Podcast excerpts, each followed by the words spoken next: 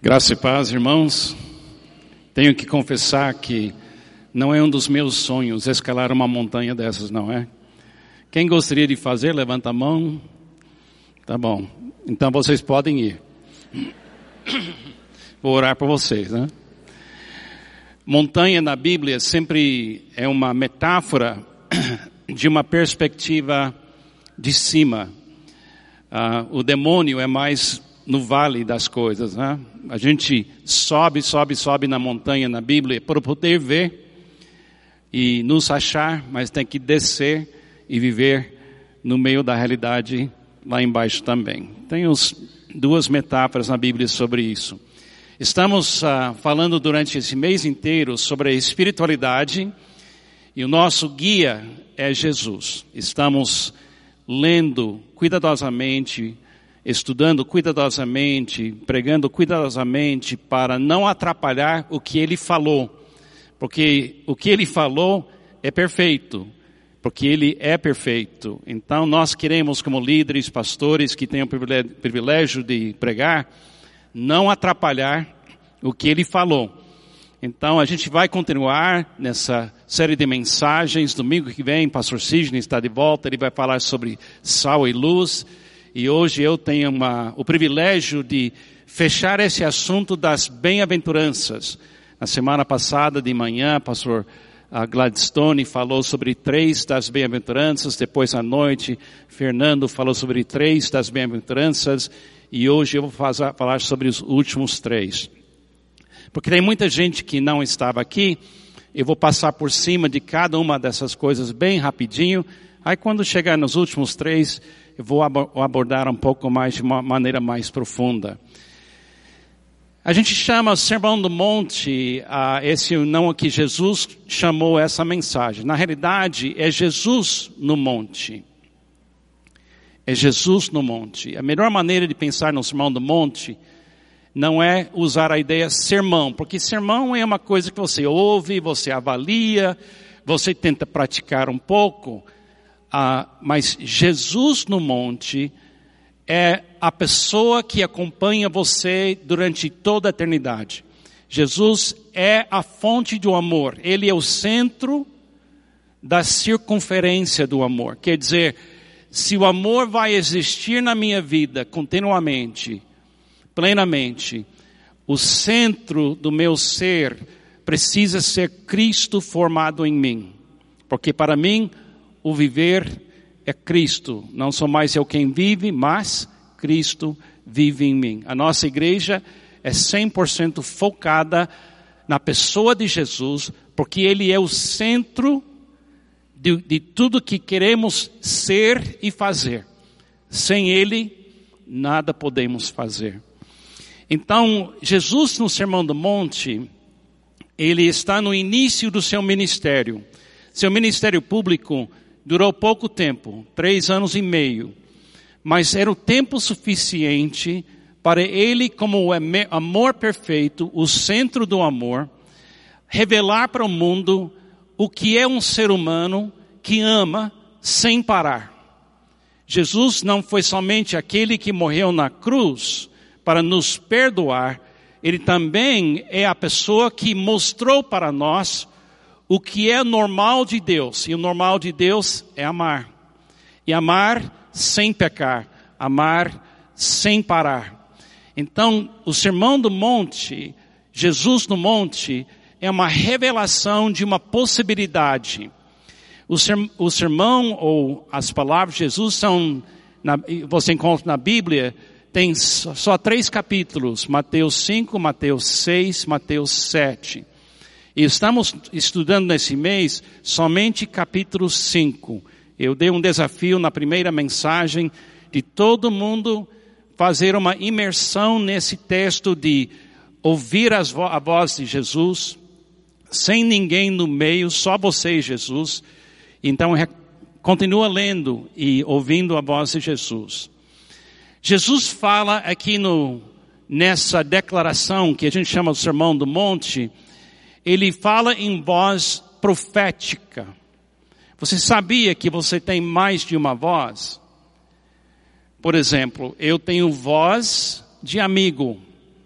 que eu uso quando eu falo com meus amigos. É voz amiga. Eu tenho voz de marido. Eu uso vo minha, minha voz de marido só, só com uma mulher no universo. Eu uso a minha voz de marido conversando com a Pamela como o marido conversa com a esposa. Eu tenho voz, voz de pai, que eu uso com os meus filhos. Eu tenho voz de vizinho, quando eu falo com meu vizinho.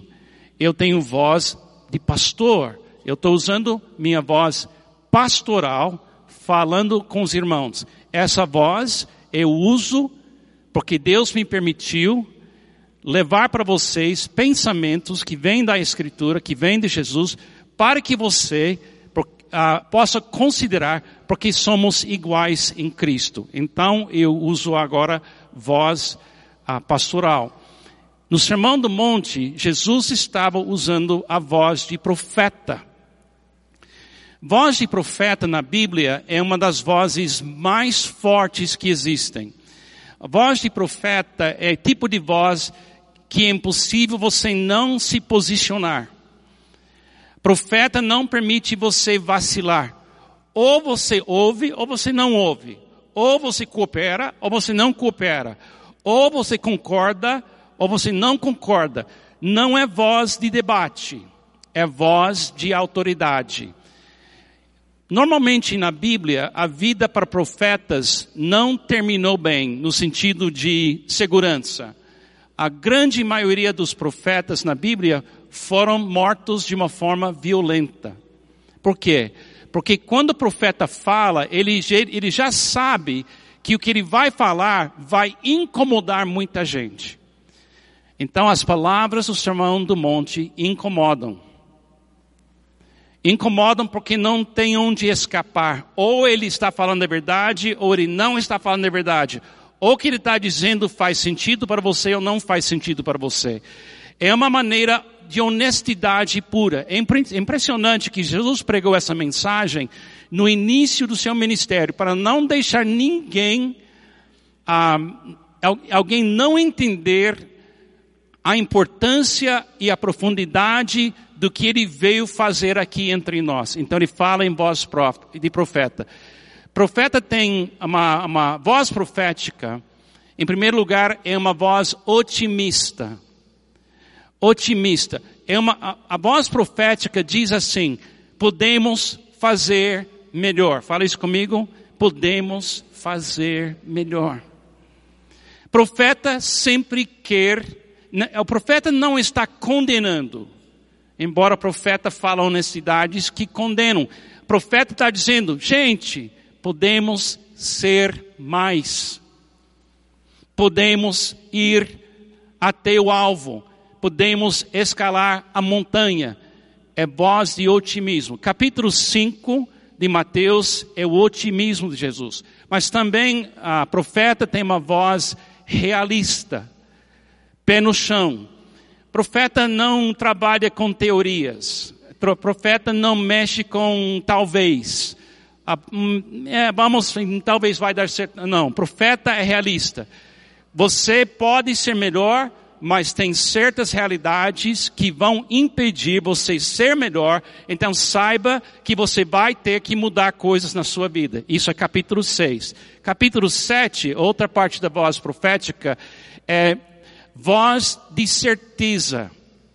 Profeta é uma pessoa que está assim aberto para arriscar a vida, vivendo o que ele prega. E Jesus foi uma voz otimista, realista, mas acima de tudo, Jesus foi uma voz de certeza. E ele falou essas palavras, porque ele ia viver tudo isso. Ele não pede você viver algo que ele não vive.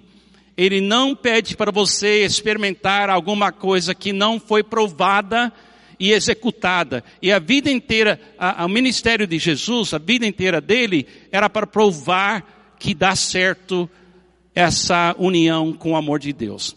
Então aí vem a pergunta para hoje. O que Jesus, o amor perfeito, fará em nós? Essa é a pergunta para todos nós como discípulos de Jesus. O que é que Jesus quer fazer em você? O que é que Jesus pode fazer em você? E até que ponto você está disposto a cooperar o que Ele quer fazer em você? É uma, é uma, uma pergunta na espiritualidade extremamente importante. O que é que Jesus quer de mim? O que é que Ele vai fazer comigo? O que é que Ele vai fazer em mim? Então Ele de uma forma bem linda, essas palavras são incríveis, as bem-aventuranças, Ele explica isso. Em termos bem básicos, temos falado assim, ele expulsará o medo na nossa alma, que está na nossa alma, e aperfeiçoará o amor. O que é que Jesus vai fazer com Carlos? O que é que Jesus quer fazer com você? O que ele vai fazer conosco?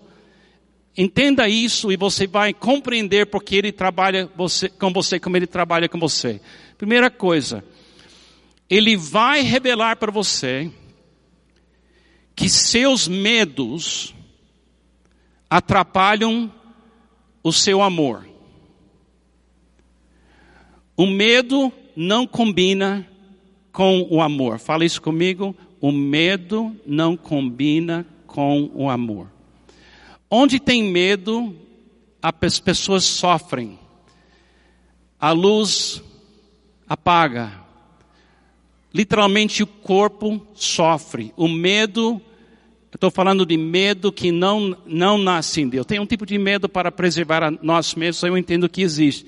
Mas a ideia de medo que eu estou descrevendo aqui é outro tipo de medo. Ouçam essas palavras de 1 João capítulo 4, versículo 18. Não vai aparecer na tela, mas está no seu esboço, se você tem. E diz assim, no amor não há medo. Fala isso comigo. No amor não há medo. Em Deus não tem medo. Em Jesus não tem medo. Dá para pegar essa ideia? No amor não há medo. Ao contrário, o perfeito amor expulsa o medo. Quem é o amor perfeito? Deus. Quem veio aqui como o amor perfeito de Deus? Jesus. Jesus expulsa o medo. Por quê? Porque o medo supõe castigo. Aquele que não tem medo, aquele que tem medo, não está aperfeiçoado no amor. Deixa eu ler mais uma vez. Capta essa ideia, ou não vai entender o, o sermão. Aquele que tem medo, não está aperfeiçoado no amor. O amor perfeito, Jesus, pagou o preço para eu ser perdoado. Mas isso não foi o fim. Isso literalmente é o início. Porque através da morte dele na cruz e a ressurreição dele, e pela presença do Espírito Santo na minha vida, na sua vida, ele tem um projeto. Ele quer aperfei aperfeiçoar seu amor. Isso é o alvo. O alvo do seu discipulado não é você só ir para o céu, sendo perdoado. Não, o alvo não é isso. Faz parte, mas não é, to, não é a, a história toda. O alvo ele quer expulsar de você o seu medo, porque seu medo atrapalha o amor dele que precisa passar por você. O amor perfeito, Jesus em você, quer expulsar o seu medo. Uma, uma pergunta. Se você fizesse uma avaliação do seu comportamento em todos os seus relacionamentos, relacionamento pais e filho, relacionamento amigos com amigos, relacionamento de bairro onde você mora, relacionamento no trabalho, relacionamento de todo tipo. Se você pudesse fazer uma avaliação do, do seu comportamento e você pudesse dizer, no meu casamento ainda há medo. Com os meus vizinhos ainda há medo. Com meus filhos ainda tem medo. Com família ainda tem medo. Onde tem medo, tudo é mais difícil. Casamento com medo é super difícil ter união em paz. Morar num condomínio e você tem medo de tudo que lá dentro, é super difícil descansar lá. Onde tem medo, há sofrimento. Agora, como Fernando acabou de orar e falar para nós, no mundo que vivemos, sempre terá razão de se preocupar. Mas um, é uma coisa se preocupar e outra coisa viver com medo. Jesus falou para a gente ser ah, sábio como serpente e inofensivo como pomba. Quer dizer, a gente precisa entender que medo em mim atrapalha meu amor. Jesus criará em você e Jesus criará em mim um caminho limpo para que o amor que Ele é possa passar por mim livremente e sem dobras e sem uma falta de cooperação da minha parte. O apóstolo Paulo descreveu assim, ele disse, eu sou como uma mãe sofrendo dores de parto, parto até que Cristo fosse formado em vocês. Sabe que Jesus quer desta igreja? Ele quer que cada pessoa aqui nessa comunidade, que ele poderia criar um caminho dentro de você, onde o amor dele pode passar e não encontrar medo atrapalhando essa passagem do amor. Ele quer que você viva pela fé, com esperança e com amor. Agora, as nove bem-aventuranças, as nove que vocês já aprenderam com o pastor Gladstone e Fernando, cada uma das bem-aventuranças expulsa um tipo de medo. E esse processo é o discipulado. Hoje, nesse, nessa fase da minha vida de mais de 50 anos de membro de igreja, muitos anos como pastor, eu, eu, eu posso dizer para os irmãos com toda sinceridade, seu discipulado não é aula, não é doutorado que você pegou de teologia. Seu discipulado é esse, essa passagem interior em você onde Jesus vem trabalhando para livrar você do seu medo, para que você possa amar quem você precisa amar. Então, esses bem-aventuranças nos ensinam isso. Então, vamos começar com pobreza de espírito. Isso já foi ensinado, mas eu só vou dar uma declaração para todo mundo se achar aqui. Pobreza de espírito é um estado que eu chamo sagrado zero. É o início de todo relacionamento com Jesus. É um lugar onde você diz: eu não vou confiar mais no mundo, eu não vou mais confiar nas pessoas, até as boas pessoas, porque o que precisa ser feito comigo, só Jesus faz. Se lembra quando Jesus disse: se você amar mamãe e papai, irmãos e irmãs, filhos e filhas, mais do que você me ama, você não pode ser o quê? meu discípulo. Se você ama você, você tem que negar a si. O que ele está dizendo é muito, muito, muito simples, mas muito profundo. Para achar a vida, você tem que abrir dela. Aqui. Se você achar a sua maneira de viver aqui no mundo, você perdeu a sua vida. Você tem que abrir mão de tudo e zerar. Agora, cada manhã, toda essa comunidade especialmente os pastores, nós temos que começar toda manhã zerado. Por isso eu recomendo que a pessoa fale assim: Eu não sou, mas Ele é. Fala isso comigo. Eu não sou, mas Ele é. Eu não sei, mas Ele sabe. Eu não posso, mas Ele pode. Eu não tenho, mas Ele tem. Isso é pobreza de espírito. Cada dia você abre o caminho para Ele fazer a vontade dele na sua vida.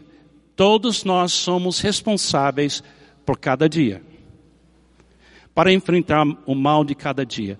Então Jesus expulsará nosso medo de não ter.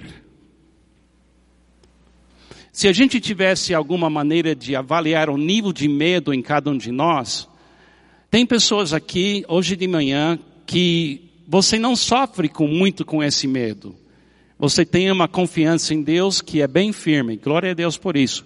Mas também tem muitas pessoas aqui que vivem um tipo de quase um tormento assim incrível. Eu nunca vou ter alguém que vai me amar. Eu nunca vou ter alguém que vai me acompanhar. Eu nunca vou ter condições financeiras de descansar. Agora, eu não, não estou dizendo que essas realidades não existem. Eu estou dizendo que você precisa deixar Jesus preencher esse espaço e expulsar esse medo, porque esse medo não faz bem para você. Segunda coisa, lágrimas. Bem-aventurados que choram, porque serão consolados. Tem muita razão para chorar nesse mundo. Se você não chorou, chorou ainda, você vai chorar. Vão acontecer coisas que não têm nenhuma explicação. E a dor, ela é tão forte às vezes que você pensa, essa dor me define. Essa dor é a palavra final. Quando eu tinha 10 anos de idade, meu pai faleceu, eu estava na cama ao lado dele quando ele sofreu um infarto. Ele foi levado em segundos. E bateu em mim uma dor que, que me fez prisioneiro durante muitos anos. É a dor de perder alguém que você ama. Quando eu casei com a Pamela, eu tinha 20 anos de idade. Essa dor de perder, talvez perder a Pamela fez com que eu não, eu não deixava ela viver eu fiz uma gaiola de ouro e coloquei ela dentro para protegê-la, mas era o meu medo que trancava ela. Só com muita ajuda de muitas pessoas, finalmente Deus abriu os meus olhos que aquela dor da morte do meu pai se tornou uma palavra final na minha vida. E ele me consolou, Deus me consolou e tirou de mim esse medo. Jesus expulsará o nosso medo da dor ter a palavra final. Seu divórcio é dor, mas não define você. Seu desemprego é dor, mas não define você. Deixa Jesus expulsar esse medo porque está atrapalhando o seu amor. Terceira coisa, mansidão, bem-aventurados os humildes, pois eles receberão a terra por herança. Mansidão, a, a, essas primeiras três, pobreza de espírito e lágrimas, quando você tem essas duas, o medo expulsado, cria-se uma pessoa mais mansa, uma pessoa que não tem que controlar as coisas. Jesus expulsará o nosso medo de não ter controle. Quem já sofreu com isso? Alguém pega seu estacionamento, você tem. O trânsito para você no Rio Tietê, toda vez que vou lá eu tenho. Só pensar em passar São Paulo me dá medo até hoje. Mas Jesus vai expulsar esse mesmo. Glória a Deus, um dia Ele vai me livrar totalmente. Fome e sede de justiça. Bem-aventurados que têm fome e sede de justiça, pois serão satisfeitos. Quem aqui já sofreu medo que a justiça aqui no Brasil não existe? Levanta a mão. Assusta todo mundo. Mas não é só aqui, gente, o mundo inteiro vive com isso. Tem hora que você quer desistir de cooperar, não mais amar, porque vale a pena amar, a coisa não muda, isso não é a voz de Jesus, isso é a voz do medo. Então Jesus expulsará o nosso medo que a justiça não existe. Quem aqui já viu e viveu injustiça? Vai passar por isso. Mas onde vive a justiça de Deus? Em você. Você está na companhia da justiça de Deus 24 horas por dia, 7 dias por semana. Se você refugiar nessa justiça que é Jesus em você, Ele vai expulsar esse outro medo.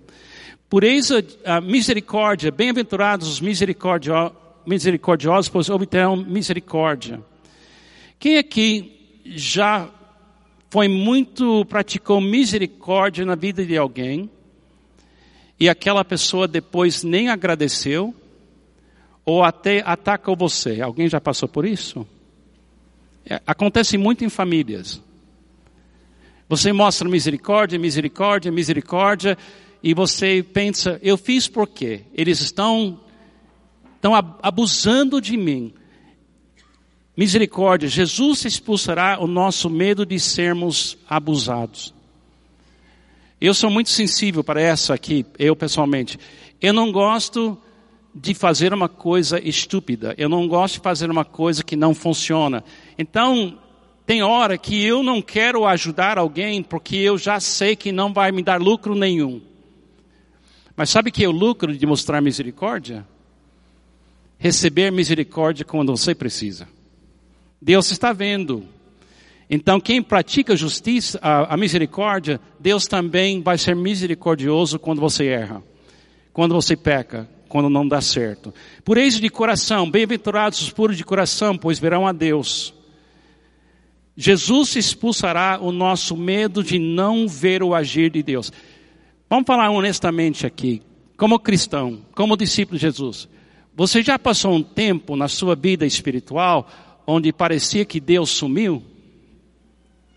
Quem já passou isso? O medo de que ele foi embora, eu orei tanto, eu fiz campanhas, eu fiz, e ele fica no silêncio. Porque ele deixa a gente no silêncio? Para aprender que você busca ele no resultado. Enquanto você deveria buscar ele como resultado em você, que já existe. Você quer ver Deus? Mantenha seu coração puro e você vai ver Deus agindo em todas as circunstâncias. Porque Ele quer que você creia que Ele está cuidando de você. Número 7, 8 e 9. Bem rápido aqui.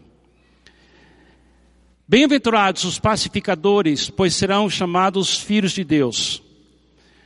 Um pacificador é, vai na direção dos conflitos. Se você andar nesse mundo o tempo um bom tempo, você vai ver que conflitos se tornam quase diárias. E elas sempre existirão. Mas tem uma coisa que acontece dentro de, de mim e dentro de você. Eu já fiz a minha parte, não vou entrar mais. Não liga para mim. Porque você já é, é, é uma coisa interessante. Quem entra em conflitos acaba levando tiro dos dois lados. Alguém já levou tiro dos dois lados? Tentando ajudar? Se você já trabalhou em fábrica, entrou em greve, você sabe como é tentar ser pacificador lá naquele lugar. Se você já viu um casal brigando e você tenta ser pacificar aquele casal, você pode perder os dois amigos. Porque você não ficou de um lado nem do outro. Então, é complexo ser pacificador. Mas uma coisa que eu tenho que entender: Jesus entrou no conflito entre o Pai, Deus e a humanidade, ele foi enviado aqui para levar toda a nossa dor, para que a gente pudesse escapar dessa coisa, da nossa inimizade ah, contra Deus.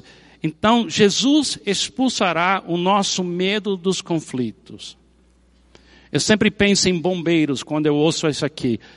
Se pegar fogo no meu prédio onde eu moro, tem 15 andares lá, tem três torres. Eu vou fugir. Eu estou confessando já, vou fugir. Porque eu tenho medo de fogo. Enquanto eu estou fugindo, quem está vindo?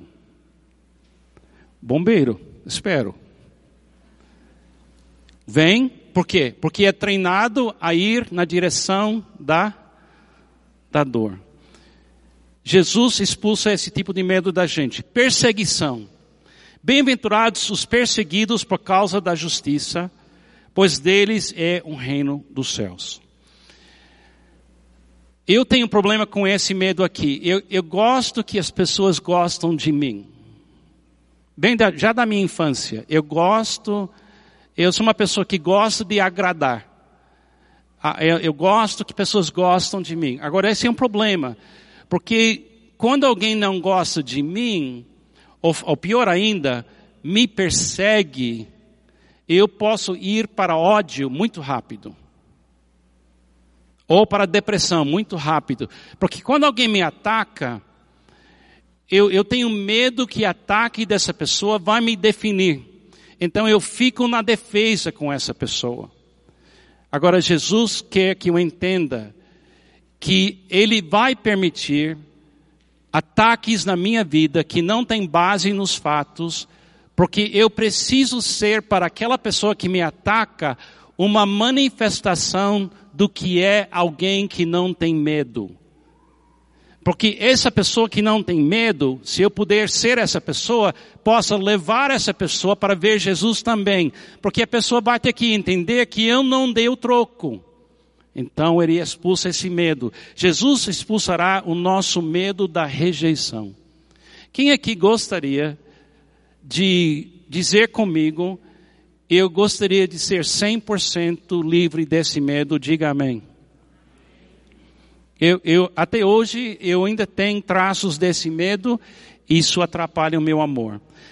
A última, alegria. Bem-aventurados serão vocês quando por minha causa, isso é muito legal, por minha causa, é, por minha causa significa alguém vai insultar você, perseguir você, levantar todo tipo de colônia contra você. E ele fala, por minha causa, não porque você é ruim. Eles estão atacando você porque eles conseguem ver eu em você. Ele diz, alegra-se, alegrem-se, regozijem-se, porque grande é a sua recompensa nos céus, pois da mesma forma perseguiram os profetas que viveram antes de você. Eu entendo isso assim. Eu já fui atacado muitas vezes durante a minha caminhada de 68 anos aqui neste mundo. Na maioria das vezes, eu era culpado. Eu merecia. Pelo menos uma porção da crítica era verdadeira. Quando chegou a primeira vez na minha caminhada cristã que eu fui atacada, e minha consciência era 100% livre e eu sabia que eu estava sentado, sendo atacado por ser cristão, por ser de Jesus, eu entendi o que é a alegria. Finalmente não foi Carlos. Finalmente não era. É tão gostoso ter pelo menos uma experiência com inocência pura e, e entender que o que eles estão falando não tem nada a ver comigo, porque eu conheço os meus pecados, eu conheço as minhas fraquezas, eu conheço os meus medos. E quando você é atacado, como Jesus foi atacado, em plena inocência, levado para a cruz, você se identifica com ele e você diz: eles vão ver isso do céu e vão saber quem é aquele homem que não deu troco. Eu quero isso. Eu quero que alguém lá do céu diz: não foi Carlos eles estavam batendo em Jesus. Eu tenho que confessar que eu não tenho muitas experiências com isso, mas eu gostaria de ter, nos meus próximos anos, ter muitas experiências de ser tão identificado com Jesus que alguém pode falar, como Paulo falou: não sou mais eu quem vive, mas Cristo vive em mim. Mas isso, para eu dizer isso, ele tem que expulsar os meus medos. Jesus expulsará nosso medo de não ter um fim feliz. Fernando falou que para a vida cristã, esperança é uma marca da vida cristã. Por quê? Porque nosso fim é feliz, gente. A sua biografia que você está vivendo agora, o último capítulo, capítulo é a presença de Deus nós temos um fim feliz. Amém? Agora veja a beleza disso. Jesus veio para morrer na cruz para nos perdoar, mas ele também veio, ah, também veio para fazer eu um ramo da videira, pelo qual a seiva passa e o fruto do Espírito aparece para ser dado para quem precisa. Ele veio para expulsar o meu medo, para que meu casamento melhore, que minha família melhore, até eu consigo segundo Jesus, até aprender a amar os meus inimigos. Eu quero conhecer Carlos McCord sem medo. Mas eu não quero esperar até lá no céu. Eu quero ver ele aqui. Eu quero experimentar aqui, no mundo onde tem injustiça, onde tem falta. Eu, eu quero ver. E mais do que isso, Jesus quer manifestar o amor dele através de mim. E eu quero cooperar. Então, meu desafio para todos nós nessas mensagens, os outros pastores também, é convidar a comunidade IBM Alphaville a zerar pobreza de espírito, chorar, mas sem deixar a dor definir você. Usar o poder de mansidão, que não tem que controlar tudo e todos. De ter fome e sede de justiça, sim mas lembra-se que a justiça pura vive em você. Mostra misericórdia sem ter medo. Desenvolve um coração puro. Aceita o fato que nós temos que ir na direção com misericórdia e nós vamos ser atacados, mas sempre sabendo que quem começou essa obra em nós vai completar essa obra. Eu tenho uma profecia para vocês seu amor será aperfeiçoado por Jesus. Seu amor será aperfeiçoado por Jesus. Eu queria encorajar também vocês a aproveitar o ministério celebrando recuperação aqui na igreja, restauração. Porque eles trabalham as bem-aventuranças. Semana após semana, eles ensinam pessoas a se livrar dos seus medos. Esse ministério já abençoa muita gente. Mas também volta e ouça essas mensagens pelo site, pelo aplicativo. Essa, essa informação vai aparecer durante esse ano inteiro. Em ensino em lugar. Mas mais importante que tudo isso, vamos viver Jesus, o amor perfeito que vive em nós. Porque é Jesus no monte e Jesus em mim e Jesus em você. Que Deus te abençoe.